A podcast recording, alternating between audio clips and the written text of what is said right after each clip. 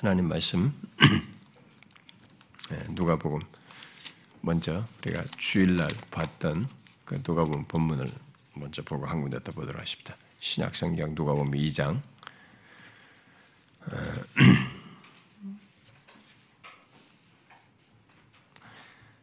누가복음 2장 7절 한 절만 보고요. 어, 한 군데 더 봅시다. 읽어봅시다. 시작. 첫 아들을 낳아 강보로 싸서 구유에 누였으니 이는 여관에 있을 곳이 없음이러라. 여러분 뒤에 요한복음 1장을 좀 봅시다.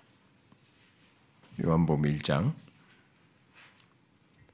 1절부터 예, 3절 음, 그리고 연결해서 14절 이렇게 네 절을 쭉 같이 읽어봅시다. 시작. 태초에 말씀이 계시니라. 이 말씀이 하나님과 함께 계셨으니 이 말씀은 곧 하나님이시니라.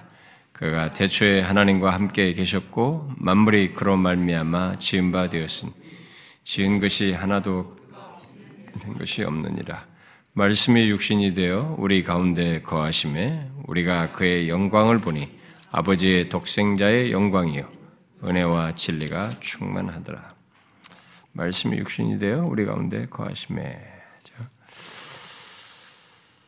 음, 지난 주일에 우리는 이 먼저 읽은 누가복음 7절을 본문으로 해서 성탄 곧 그리스도의 오심에 무관심하고 모르는 사람들과 함께 또 그리스도의 오심을 알고 영접한 사람들을 이렇게 함께 좀 생각해 보았습니다. 아, 뭐 다른 말해서 성탄이 없는 사람과 성탄이 있는 사람을 좀 살펴보았습니다.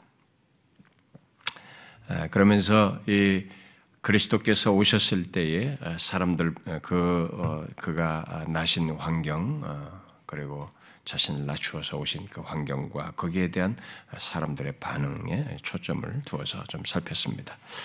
이 시간은 동일하게 누가 본 본문과 함께 거기에 더하여서 읽은 요한복음 1장 말씀을 연결해서 계속 이 땅에 육신을 입고 오신 하나님의 아들 예수 그리스도에 대해서 어, 살피도록 하겠습니다. 요한복음 1장이 굉장히 많은 깊은 내용들을 담고 있습니다만 그건 뭐 상세히 할건 아니지고요. 어, 예, 누가 본 말씀과 좀 연결해서 그리스도 오신 것 관련해서 어, 살펴보도록 하겠습니다.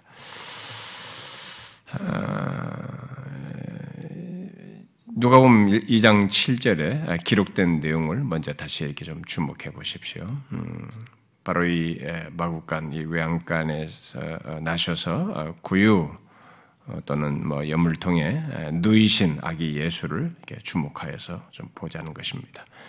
이 장면, 이 상황, 이 사건에 대해서 당시 사람들도 주목하지 않고 별로 놀라지도 않았지만 그리고 그분이 누구인지 충분히 증거된 오늘날에도 이 상황과 장면에 뭐 사람들은 그렇게 별로 2장 7절의 그 기술된 내용, 아, 그 기술이 말하고 있는 상황과 장면에 대해서 별로 놀라지 않습니다. 아, 놀라지 않지만 이 시간 우리는 다시 이 상황 2장 7절의 그 내용을 좀 놀람과 경외함을 가지고 주목해서 보기를 원합니다.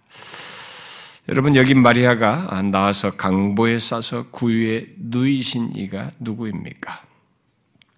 분명 우리와 똑같은 모습을 한 그런 인간, 한 인간, 한 아기입니다. 그런데 뒤에서 주의 사자가 목자들에게 나타나서 어, 이 아기가 누구인지를 어, 밝혀주죠.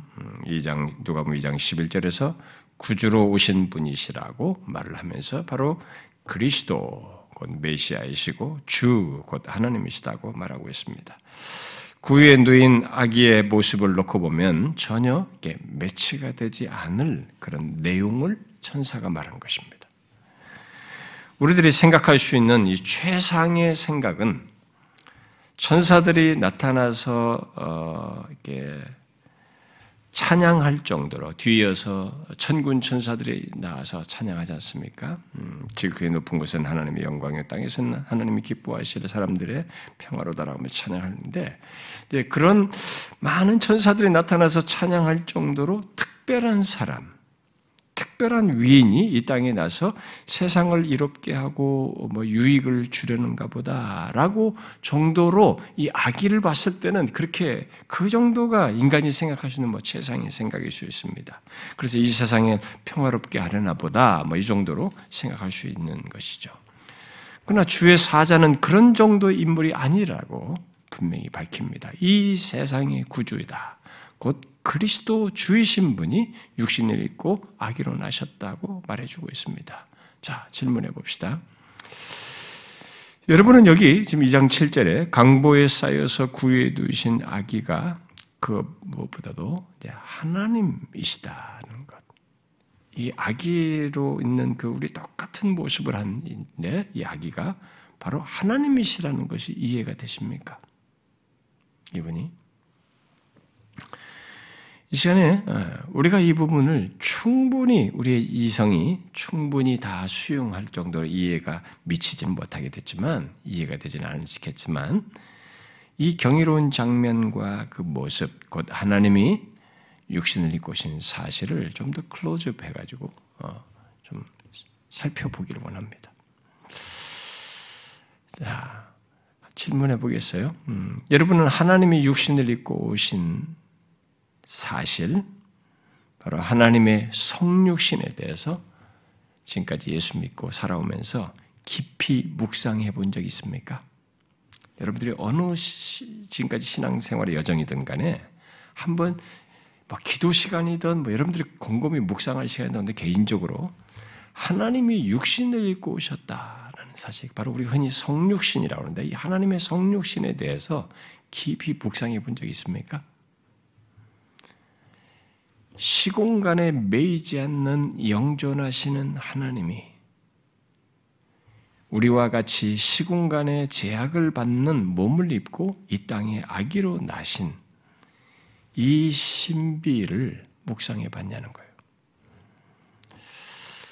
여러분과 제가 아무리 노력해도 우리는 이 신비를 다 헤아리지 못합니다.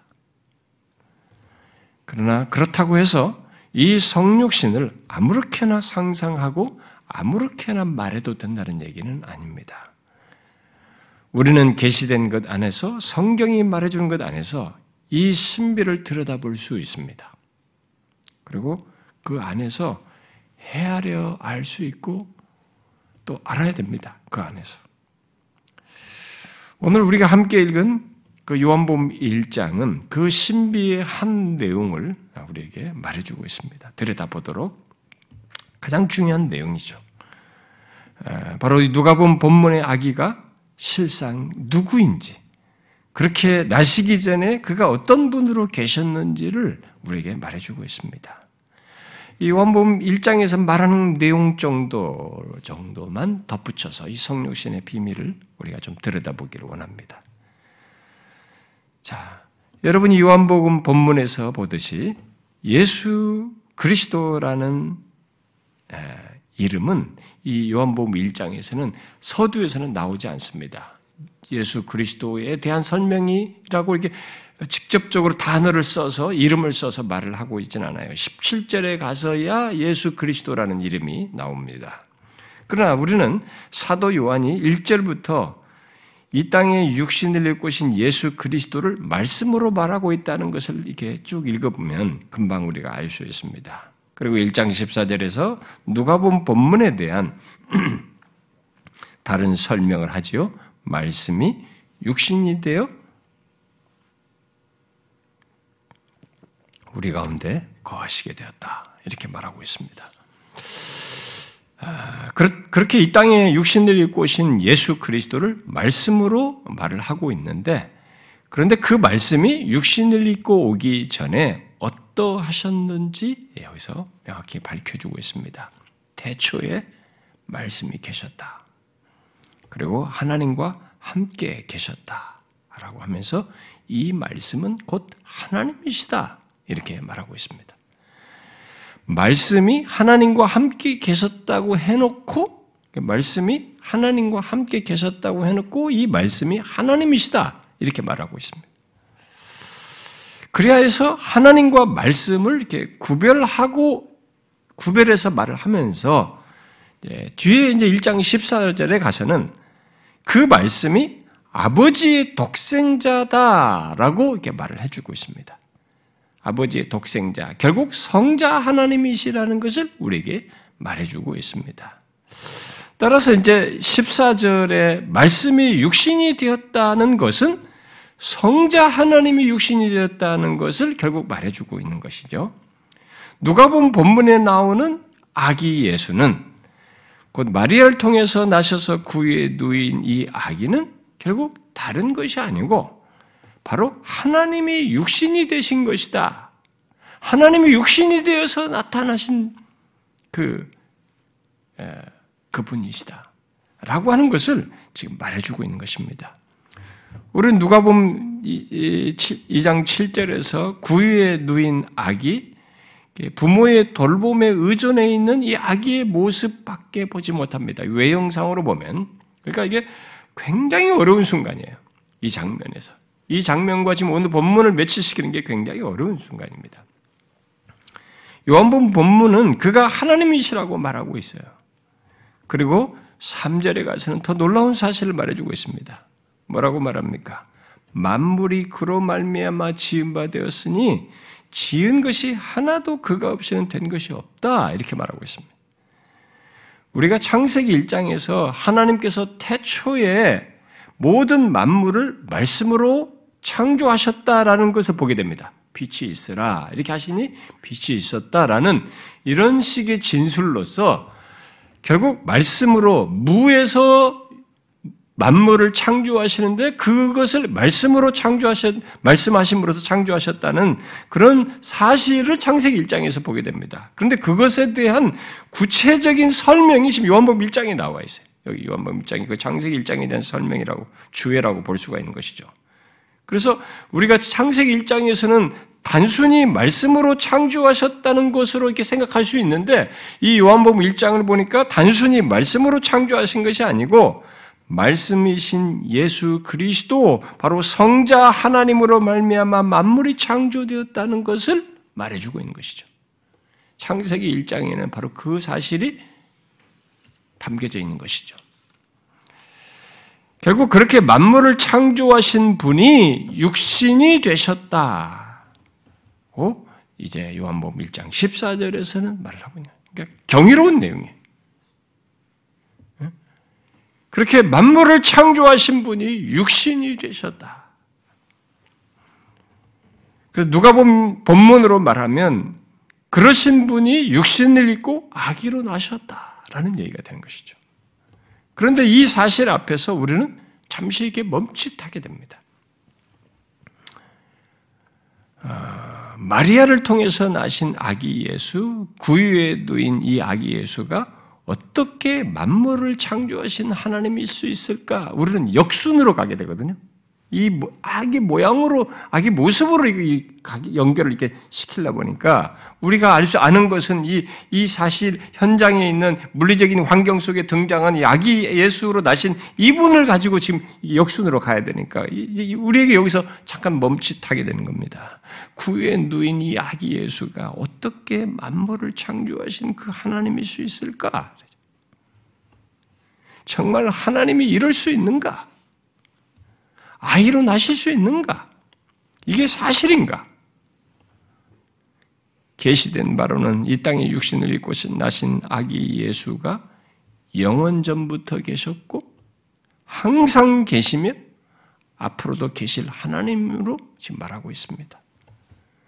그러나 우리의 이성은 이 사실이 쉽게 수용되지가 않는 것이 우리가 수용하기에는 이 사실이 너무 큰 사실이 오늘 두 개의 본문으로 연결해서 보면 너무나 큰 사실이어서 어려움을 겪습니다.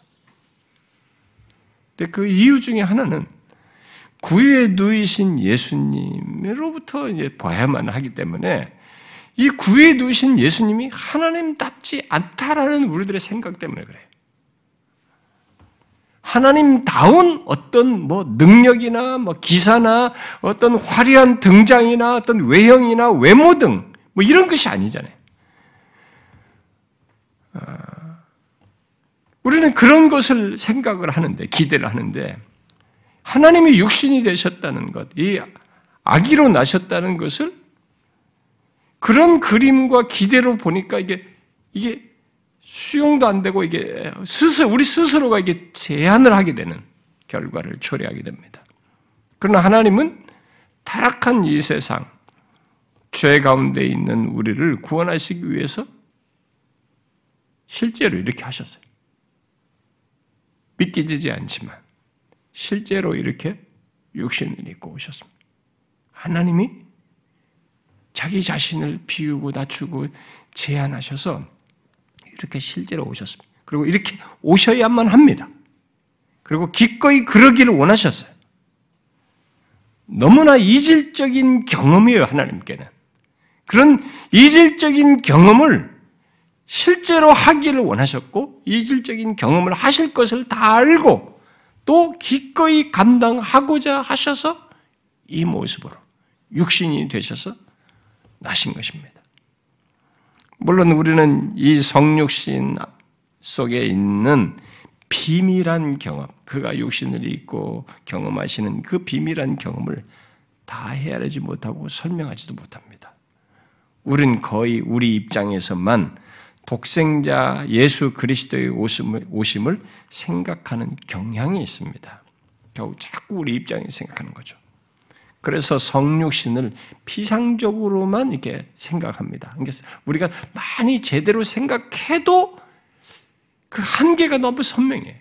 너무 이게 표피적이죠. 그래서 이 시간에 조금 더 그것을 껍데기를 벗겨서 껍질을 벗겨서 이게 좀 더 상세하게 조금이라도 더 이 계시된 것 안에서 이 성육신 하셔서 그 성육신 속에 있는 비밀한 경험, 그가 이런 모습으로 나신 것 속에 이 기이한 사실을 조금 더 들여다보기를 원합니다. 여러분, 영존하시는 하나님이 마리아를 통해 아기로 나셔서 곧 육신이 되어서 이 땅에 오신 것, 우리에게 너무 익숙한 이 사실을 천천히 한번 묵상해 보십시오. 그것이 독생자 예수 그리스도에게 어떠했을 것 같은지를 한번 생각해 보세요. 우리 입장에서만 생각하지 말고 이제는 성육신하신 이분 입장에서 한번 조금 먼저 생각해 보자는 거예요. 마리아를 통해서 인간의 몸을 빌어서 아기로 나셔서 그 육신이 되어서 이 땅에 오신 거죠. 또 그분에게 그것이 이런 것이 그분에게 어떠했을 것 같습니까? 마치 우리들이 이 공해가 미세먼지가 자욱한 이 여기 있다가 갑자기 할 뭐 강원도 같은 쾌적한 곳에 가거나 뭐 어? 제주도 같은 데 갔을 때간 어? 공기가 신선해 보이는 그런 기분일까요? 공기가 시, 공기가 심한 곳에 있다가 공기가 없는 곳에 간 그런 신선한 기분이었을까요? 육신을 입고 오신 하나님께 이 세상은 그와 정반대입니다. 우리가 알아야 될 거예요. 그가 세상에 육신을 입고 오신 것은 우리들의 경험 세계로는 설명하기 어렵습니다. 굳이 조금 공감을 얻기 위해서 비유를 들자면 담배 안 피우는 사람이 담배를 피우면서 일하는 그 공간 속에 들어가서 사는 것과 같다고 생각할 수도 있겠죠. 굳이 좀 설명하자면. 여러분, 담배 안 피는 저는요, 저 앞에 지나가는 사람이 저 앞에 지나가면서 담배 피우는데, 어디, 누가 폈는지도 안 보입니다. 저 앞에 지나가면서 피웠는데도 저한테 팍 벌써 냄새가 나요. 그 빨리 이렇게 피해서 갑니다. 그리고 누가 담배를 펴고 들어오기만 하고 엘리베이터 탁 타, 핀 사람이 엘리베이터만 타도 벌써 담배 냄새 확 납니다. 아주 힘듭니다. 괴롭죠. 이런 비유로는 설명할 수 없습니다만 한 예를 들자면 그런 것입니다. 죄가 전혀 없고 죄 자체를 알지 못하시는 분이에요. 죄라는 세계를 경험 세계 속에서 알지 못하시는 분이에요. 완전히 거룩하신 분이십니다. 근데 그분이 로마서 8장 말씀대로 죄 있는 육신의 모양으로 이 땅에 오셔서 사신 것입니다. 그랬을 때의 이질감을 한번 생각해 보세요. 그가 경험할 이질적인 경험을 한번 생각해 보라는 거죠. 담배 연기를 못 맞는 사람이 담배 연기로 가득한 방에 들어가서 하는 들어가는 것처럼 죄로 오염된 이 세상 조건에 육신을 입고 들어오신 거예요. 이 거룩하신 분이. 그런 면에서 하나님의 아들 예수 그리스도께서는 이 세상에 계신 것 자체가 이 세상에 오셔서 사시는 날, 그 날날들이 모두 고난의 세월이에요. 우리는 십자가만 생각합니다. 십자가 마지막 고난받는 이 예루살렘의 여정만 생각하는데 그렇지 않아요. 특히 태초에 오늘 요한복음 1장에 말한 것처럼 태초에 하나님과 함께 계셨던 그 복된 조건과 비교를 하면 타락한 이 세상에서의 그 자신의 이 날들은 나 사셔서 하는 모든 것은 죄의 공기를 매일 들이마시면서 그것에 반응해야 하는 경험이에요. 그런 시간입니다. 그런 예수 그리스도의 경험은 정말 하늘과 땅 차이인 거죠. 그 차이를 경험하는 것입니다. 어마어마한 차이를 경험하는 것이죠. 정말 우리로서는 알지 못할 큰 차이를 이 땅에서 경험하며 사신 것입니다. 그러므로 하나님이 육신을 입고 이 땅에 오신 것 1장 14절 말씀대로 말씀이 육신이 되신 것은 전 우주 역사 속에서 가장 기이하고 놀라운 일이고 너무 경이롭고 신비한 기적 중의 기적인 것입니다. 하나님의 성육신이 우리에게 한없는 신비가 되는 것은 하나님이 육신이 되셨다고 해서 그가 변질되거나 뭐 그의 신성이 축소된 것도 아니기 때문에 그래. 여전히 신성을 가지신 가운데 그러고 있기 때문에 그 모습을 가지고 있기 때문에 그 육신을 동시에 입으신 조건을 가지고 있기 때문에 이게 우리에게는 더 말할 수 없는 신비인 것입니다. 구유에 누이신 예수님은 우리와 같은 육신을 그대로 가지셨지만 그는 여전히 신성을 가지신 분이에요. 곧 영원한 말씀으로 계신 것입니다. 이해가 되십니까?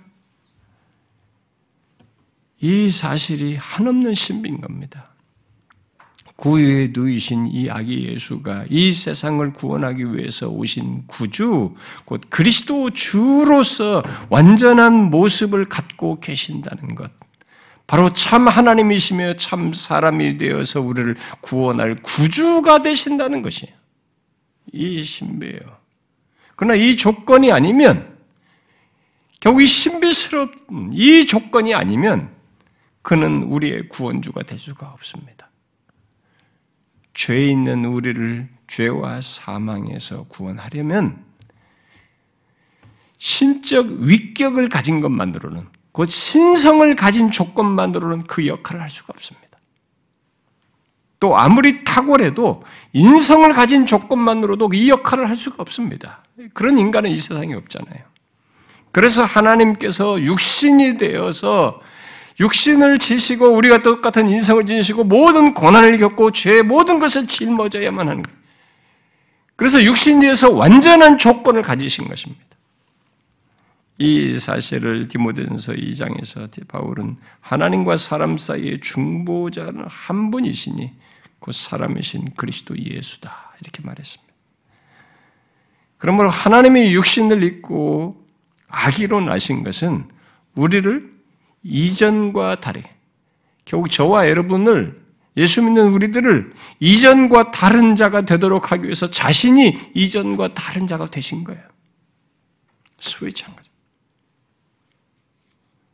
바로 죄인인 우리를 의인되게 하기 위해서 하나님과 함께 계신 그 영광스러운 분이 죄 있는 육신의 모양을 지니신 다른 분이 되신 거죠.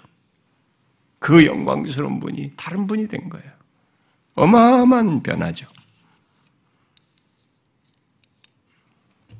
영원 전부터 하나님과 함께 계시며 만물 또한 창조하신 분께서 육신이 되셔서 신성을 가지셨음에도 아기로 나셔서 성장하시는 이런 경험을 그대로 하시고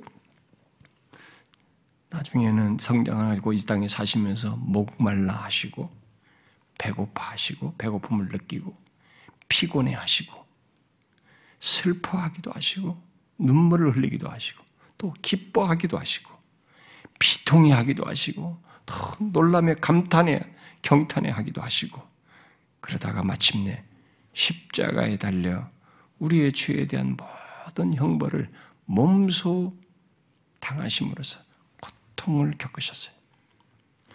우리는 육신을 입으신 하나님의 아들 예수 그리스도께서 겪으신 것에 대해서 기록된 사실 안에서 흔히 이 정도를 말을 합니다만 그의 성육신에는 더 들여다볼 비밀한 내용들이 많습니다. 물론 우리들이 그것들을 다 알지 못하지만 계시된 것 안에서 더 들여다볼 내용들이 많아요.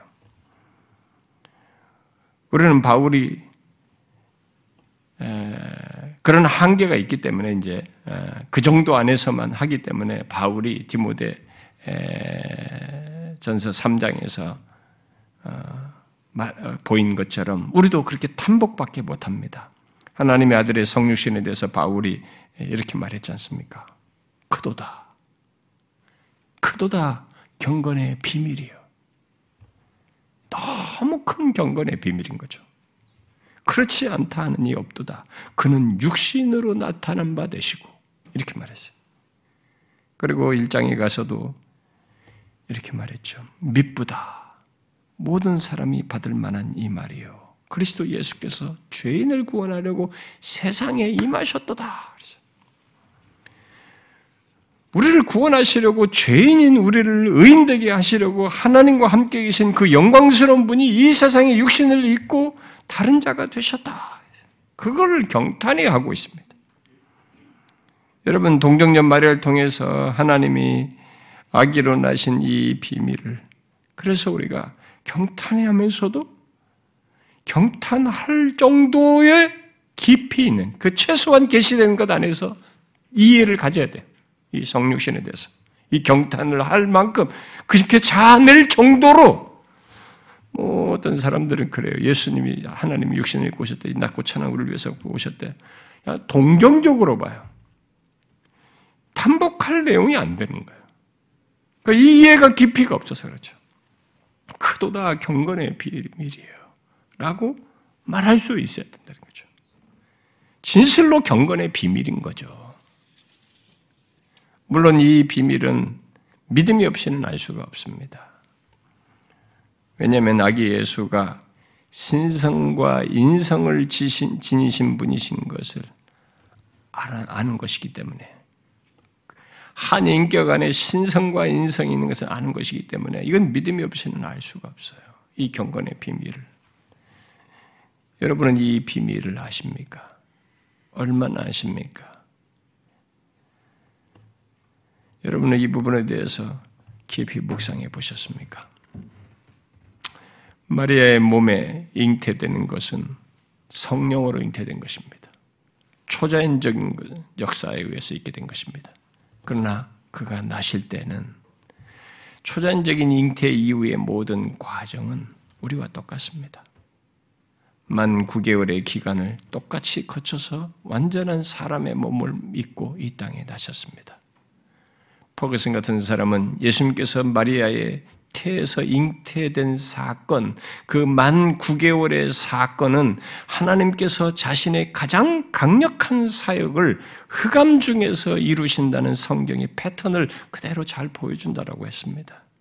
하나님께서 흑암 중에 이루신 강, 가장 강력한 사역이 어떤 것들이 있습니까?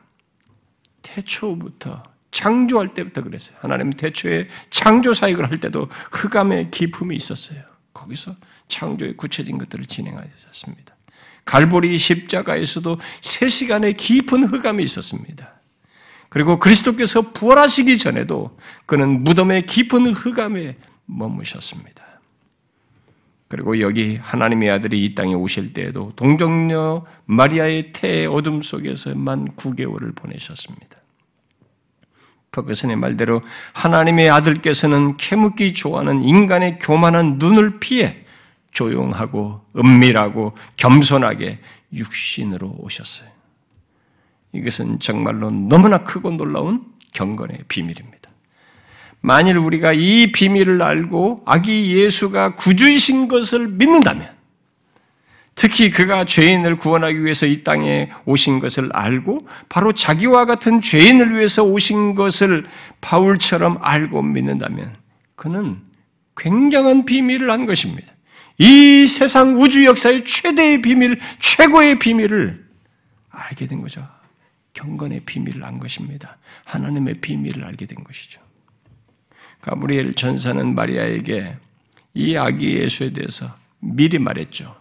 마리아가 잉태돼서 아기를 낳을 분에 대해서 그가 잉태하여 나실 분이 누구인지 누가 보면 1장에서 미리 말했죠. 나실 바 거룩한 이는 하나님의 아들이라 일컬어지리라. 이렇게 말해. 네가 날 이는 거룩한 이인데 그 거룩한 이는 하나님의 아들 일컬으시다.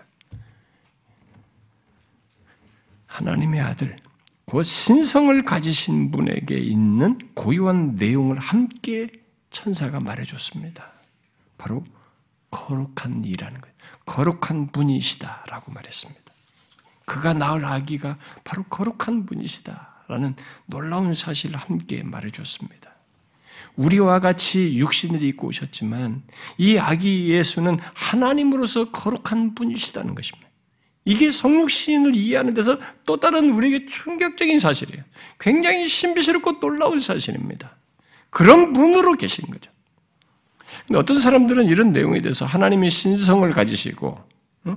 예수님이 신성을 가지시고, 거룩하신 분이시다는 것을, 예, 거룩하신 분이시다고 하면은, 그런 조건에서 인성을 가지셨다는 것은 결국 죄와 악이 있는 이 세상, 어? 특히 이게 죄의 유혹이 있는 어, 죄의 유혹이 있고 수많은 위험과 어려움이 있는 이 세상을 우리보다 훨씬 쉽게 살 수 있었지 않았겠느냐? 그런 조건을 가진 것이 아니냐?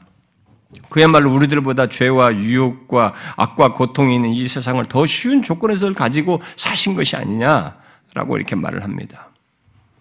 그러나 그것은 하나님의 성육신을 너무 피상적으로 또 치우쳐서 생각하는 것입니다. 오히려 정반대입니다.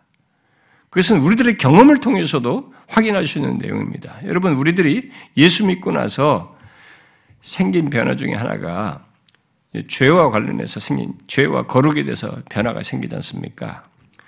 예수 믿고 나서 죄에 대해서 알게 됩니다. 거룩에 대해서도 이제 반응하게 됩니다. 그래서 옛날에는 죄가 죄인 줄을 몰랐습니다. 그리고 별로 마음도 쓰지도 않았죠. 그것으로 무슨 뭐 고통한다 이런 일도 없었습니다. 그런데 예수 믿고 나서 어떻게 됩니까? 죄가 보입니다. 죄가 옛날에 죄라고 생각지 않았던 것이 죄로 보여요. 그리고 그것으로 내면의 씨름을 합니다. 그 죄로 인해서 애통합니다. 고통하죠. 이런 일이 생기게 됩니다. 게다가 영적으로 우리가 더 예민하게 될수록 그 신앙이 성숙해 나가면서 영적으로 예민할수록 성령에 따라서 행하며 성령과 함께 동행하면서 성령의 원하심과 뜻하심에 예민해질수록 우리는 이 거룩함에 대한 예민함이 생깁니다. 그래서 그런 성숙된 상태가 되면은 옛날에 어렸을 때 처음 예수 믿을 때 초신자 때는 보이지도 않던 죄가 심각합니다. 조그마한 교만한 것도 그것이 애통이에요. 아픕니다. 예민하게 반응하게 돼요. 여러분 그런 것을 생각하면 죄 없으신 하나님의 아들의 조건을 한번 생각해 보십시오. 죄가 전혀 없어요. 죄를 알지 못합니다. 그런 하나님의 아들 예수 그리스도 그 거룩하신 분이 이 죄악된 세상에 들어와서 살 때는 어땠을 것 같습니까, 여러분?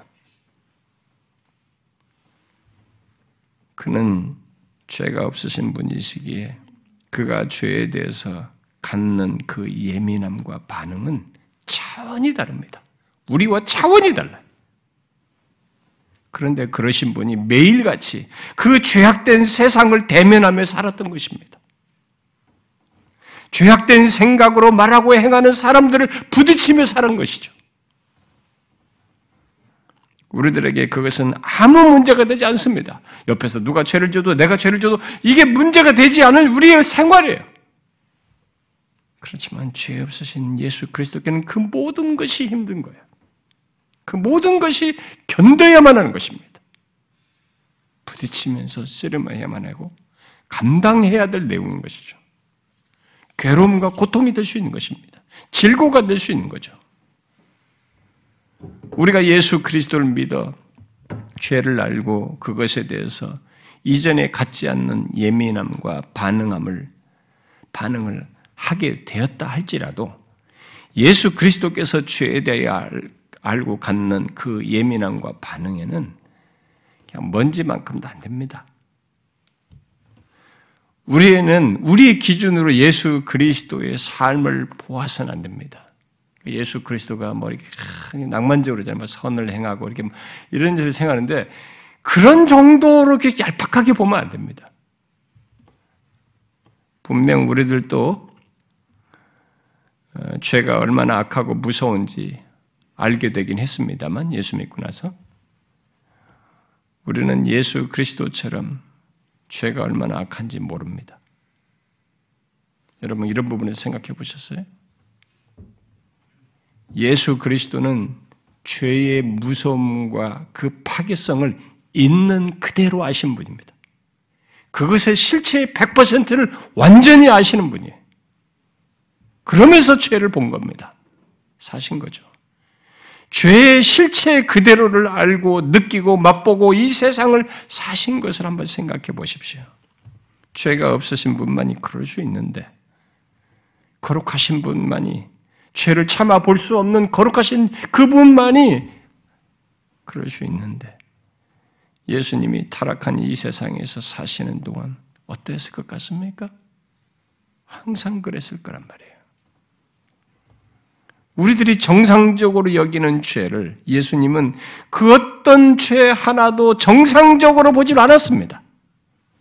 오히려 하나님을 대적하고 반역하는 것을 것인 것으로 다 알고 느끼셨고 심지어 그것이 불러올 형벌과 끔찍함까지도 다 알고 그것이 얼마나 무섭고 파괴적인까지 그 실체를 다 알면서 보신 거예요. 그러면서 사신 겁니다. 몸소 부딪히면서. 우리는 거룩하신 분으로서 예수 그리스도께서 그렇게 죄를 맛보시며 느끼시는 가운데서 씨름하며 고통하시는 것이 어느 정도인지도 잘 알지 못합니다. 그의 슬픔의 정도도 그 질고를 지시면서 느끼는 비통함과 고통의 정도도 정확히 알지 못합니다. 또 그가 죄에 대해서 느끼는 수치심도 우리는 그 정도가 어떠한지 알지 못합니다. 왜냐하면 그가 느끼는 느끼시는 것은 죄 없는 조건에서 느끼는 거거든요. 여러분 우리가 죄에 대해 수치심을 느낄 때 우리는 내가 죄 있는 조건이에요. 타락한 조건, 죄성을 가진 조건에서 느끼는 수준이에요. 우리와 차원이 다른 것입니다, 여러분.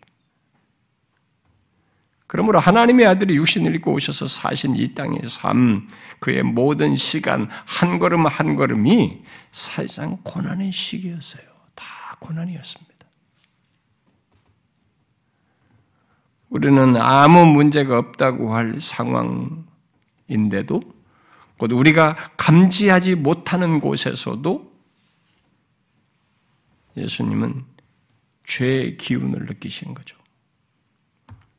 그러면서 그것에 저항하며 여전히 순결하고 여전히 거룩한 거룩하신 자신을 완벽하게 지키시는 거예요. 여러분 예수 믿고 나서 조금 회심하고 은혜 받고 나서 여러분들이 아, 죄에 대해서 알게 되고 내가 이렇게 하지 말아야지 할 때 여러분의 그 마음, 그 순수한 마음, 거룩하고 싶은 욕구를 얼마나 지킵니까, 여러분? 쉬운 게 아니잖아요. 그런데 더 예민하게 모든 걸 아시는 그 조건 속에서 마치 죄의 공기를 들이마시는 조건 속에서 그는 여전히 순결하고 거룩한 분으로 자신을 지키셨단 말이에요. 하나님의 성육신에는 이런 사실이 내포되어 있습니다. 죄 없는 조건에서 갖는 영적인 예민함, 거룩에 대한 예민함을 가지고 죄와 악이 있는 이 세상에서 그것들을 맞부딪히며 그렇게 느끼며 하루하루를 사신 것입니다. 아기 때부터. 그래서 예수님은 우리들이 정상적인 것처럼 여기는 죄와 악에 대해 또 우리들이 겪는 슬픔과 질병과 다양한 고통에 대해서 우리가 알고 느끼는 것보다 훨씬 예민하게 느끼시면서 사셨어요. 우리는 아 사람들은 다 저렇게 질병에 걸릴 수도 있지, 다 슬플 수도 있지. 우리가 느끼 슬픔과 이 질병에 느끼는 느끼, 예민한 거 달라요. 다르게 느끼신 것입니다. 말씀이 육신이 됐다는 것 속에는 그런 삶의 경험을 갖고 사셨다는 것이 내포되어 있는 것입니다. 그리고 그 모든 것을 기꺼이 우리를 죄에서 구원하시기 위해서 담당하기를 원하셨어요. 그걸 다 겪기를 원하셨습니다. 우리처럼 육신이 되어서.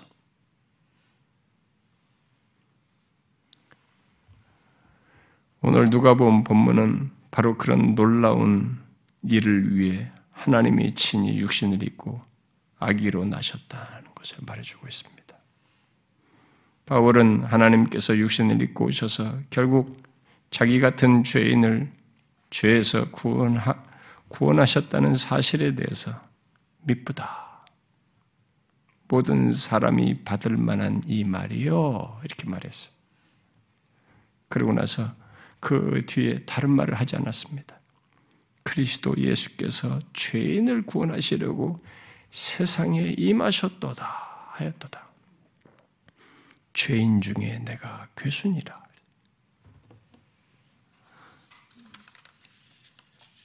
바울이 놀라며 탐복한 것은 다른 것이 아닙니다. 그리스도 예수께서 자기 같은 죄인을 구원하시려고 세상에 오셨다는 것이었어요. 바로 죄인 중에 개수인 자기 같은 자를 구원하시기 위해서 말입니다. 오늘날 교인들의 모습을 해서 보면은 또 단순하게 생각하면 별로 놀랄 일이 아니, 아닐 수도 있습니다. 오늘날 교회 다니는 사람들이 뭐 예수님께서 자기 같은 죄인을 위해서 오셨다, 이 세상에 오셨다, 이거 가지고 탐복하는 것은 회심할 때 조금 하고 그 다음에 탐복합니까, 여러분?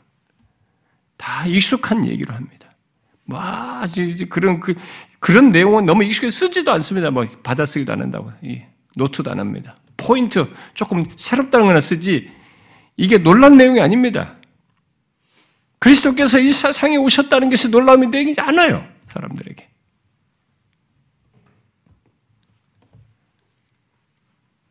그렇지만 바울은 하나님이 죄인을 구원하시기 위해서 육신을 입고 오신 사실, 곧 성육신의 실체를 들여다보면서 그 실체를 말하면서 그것이 너무나 놀랍고 정말 탐복할 수밖에 없다는 반응을 보인 것입니다.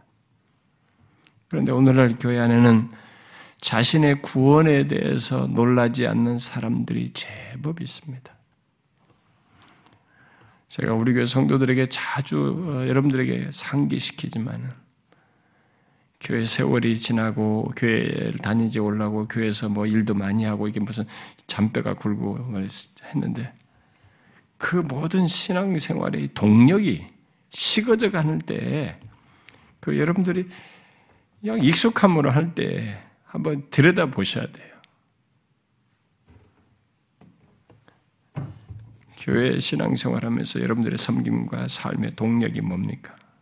이 바울이 놀란 이 놀람이 동력이 돼야 되거든요. 그건 옛날 얘기예요. 구원 받고 뭐 하나님이 나를 위해서 오셨고 이게 옛날 얘기 처음 예수 믿을 때 얘기를 하고 이렇게 딱 치부해 버리고 말아 버려요. 그래서 이 오늘날 이 교회 안에는 자신의 구원에 대해서 놀라지 않습니다. 많은 사람들이 별로 놀라지는 그냥 한때 회심할 때 나도 옛날에는 그랬어 처음 믿을 땐 그랬지 이 수준에 머물러 있는 거예요.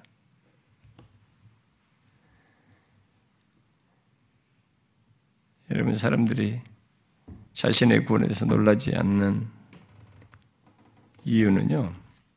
다른 것들은 둘째치고 이 바울의 고백을 놓고 보면 두 가지가 결여되어 있는 것입니다. 하나는 그리스도께서 죄인을 구원하시려고 세상에 오신 것, 바로 성육신이 얼마나 기이하고 놀라운 일인지 이 신비, 그 크신 은혜를 충분히 알지 못하는 거예요. 생각지 않는 것입니다. 뭐 모르는 거죠. 공식처럼 말해 하나님이 오셔서 오셔서 구원하셨대. 심플한 다, 단어로 얘기를 해버린 거예요. 그냥 관념적으로 탁 지나갈 내용이에요. 이렇게 바울이 놀랄 정도의 내용이 안 되는 것이. 근데 이 성실은 신비거든요. 굉장한 내용이에요. 제가 오늘 조금 앞부분에 설명만 조금만 했습니다만 너무너무 큰 사실입니다. 이걸 충분히 모르는 거죠. 이 기이하고도 놀라운 이 신비의 크신 은혜를 충분히 알지는 못하는 거죠. 또 다른 하나는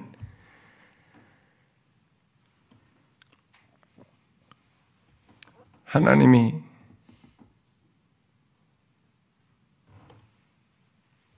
구원하시려는 자신이 하나님이 이 세상에 오셔서 어, 구원하시려는 자신이 어떤 자인지를 너무 피상적으로 알기 때문에 그런 거죠.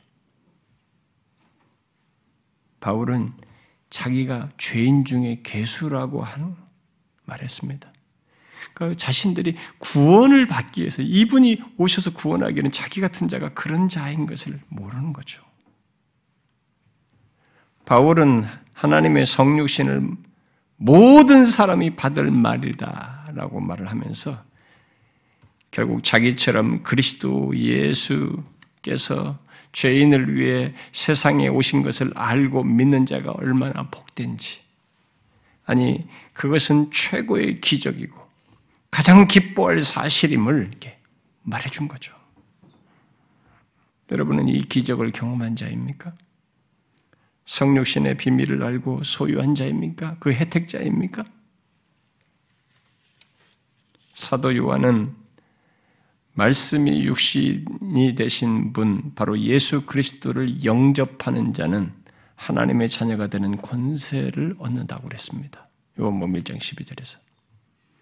여러분은 그런 자가 되었습니까?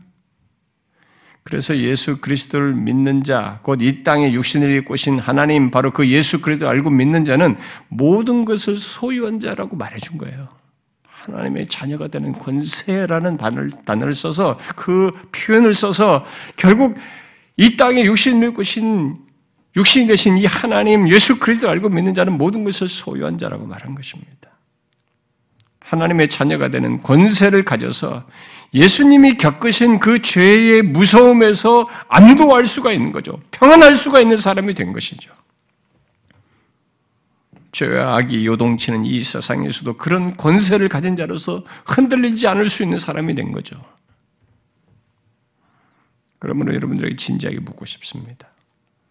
여러분은 이 세상이 여러분을 흔들 수 없는 성육신에 의한 복, 하나님이 친히 오셔서 육신을 입고 오셔서 갖게 한 복, 하나님의 자녀 되는 권세를 갖고 이 세상에서 안도하십니까?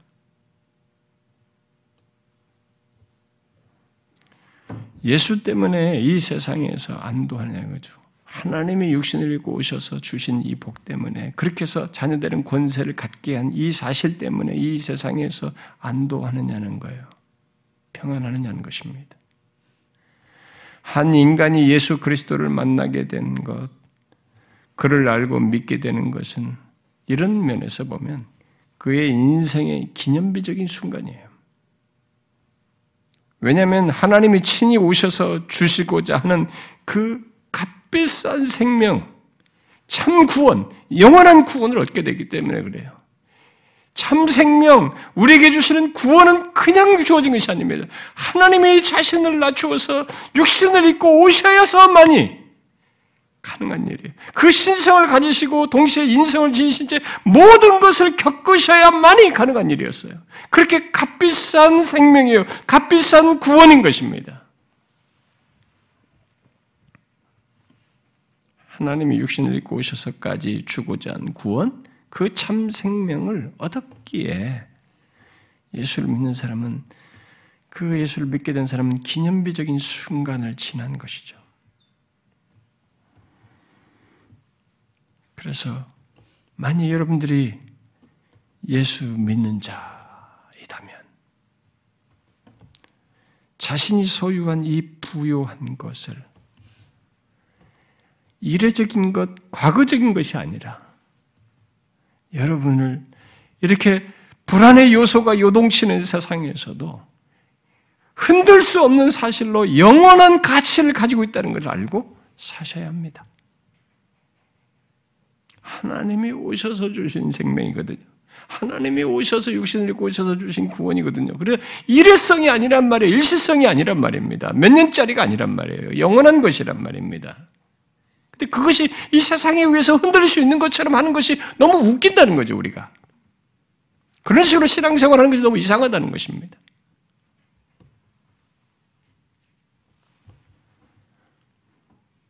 우리는 그것을 기억해야 됩니다. 자신이 소유한 이 부유한 것을 그리고 죄인인 자신을 구원하기 위해 성육신하신 하나님께 항상 감사하면서 살아야 돼요. 혹시 아직 예수 그리스도를 믿지 않고 있다면 그 사람에겐 최고의 복을 얻을 수 있는 기회가 지금 소개되는 줄을 알고 자신을 낮추어 육신을 입고 오신 이 하나님 예수 그리스도를 영접하십시오. 만일 영접하면 그것이 그 사람의 인생의 기념비적인 순간이 될 겁니다. 진짜로. 어설픈 것이 아니라 진짜로 인생을 바꾸는 기이한 순간이 될 것입니다. 여러분,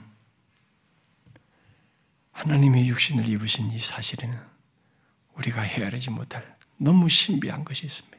그리고 너무 값진 것이 있습니다. 너무 기이한 일이 있습니다. 태중의 잉태에서부터 신성을 가지신 이분이 모든 것을 견디십니다. 이 땅에서 죄로 가득 찬 이 세상에 모든 것을 견디십니다. 그러면서 구원을 이루었습니다. 그렇게 값비싼 생명을 주신 것입니다. 구유에 나신 분이 그것을 위해서 오신 거예요. 얼마나 복됩니까? 예수 믿는 것이. 그가 오셔서 주시고자 하는 것을 얻게 되었기 때문에 말입니다. 그래서 우리도 바울처럼 말해야 되는 거죠. 기쁘다. 모든 사람이 받을 만한 비이에요 크도다 경건의 비밀이요.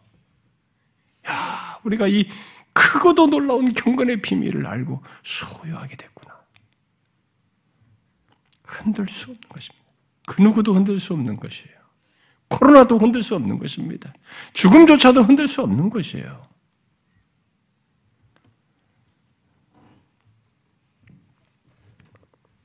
이렇게 태초에 하나님과 함께 계셔서 자기를 낮추어 아기로 나시고 성육신하에 고난을 겪고 구원하신 이 예수 그리스도를 우리가 장차 영광 중에 배웠고 영원히 찬양하고 그와 함께하는 것은 우리의 맏형으로 맏아들로서 대하며 사는 것은 우리 장래에 남겨진 또 하나의 크고 놀라운 기대사항입니다. 소망사항이에요. 사랑하는 지체 여러분, 이미 하나님이 이 어두운 세상을 겪었습니다. 우리가 보는 경험하는 죄와 죽음의 그림자가 없는 이 세상보다 더 큰 정도의 예민함을 가지고 그분이 먼저 겪으셨어요. 그리고 우리에게 참 생명을 주었습니다. 그러니까 지금 우리가 느끼는 이 세상의 이 분위기는 우리를 압도할 수 없습니다. 그가 이미 해결했고 극복해서 답을 주었기 때문에 그걸 기억하고 살아야 됩니다. 기도합시다.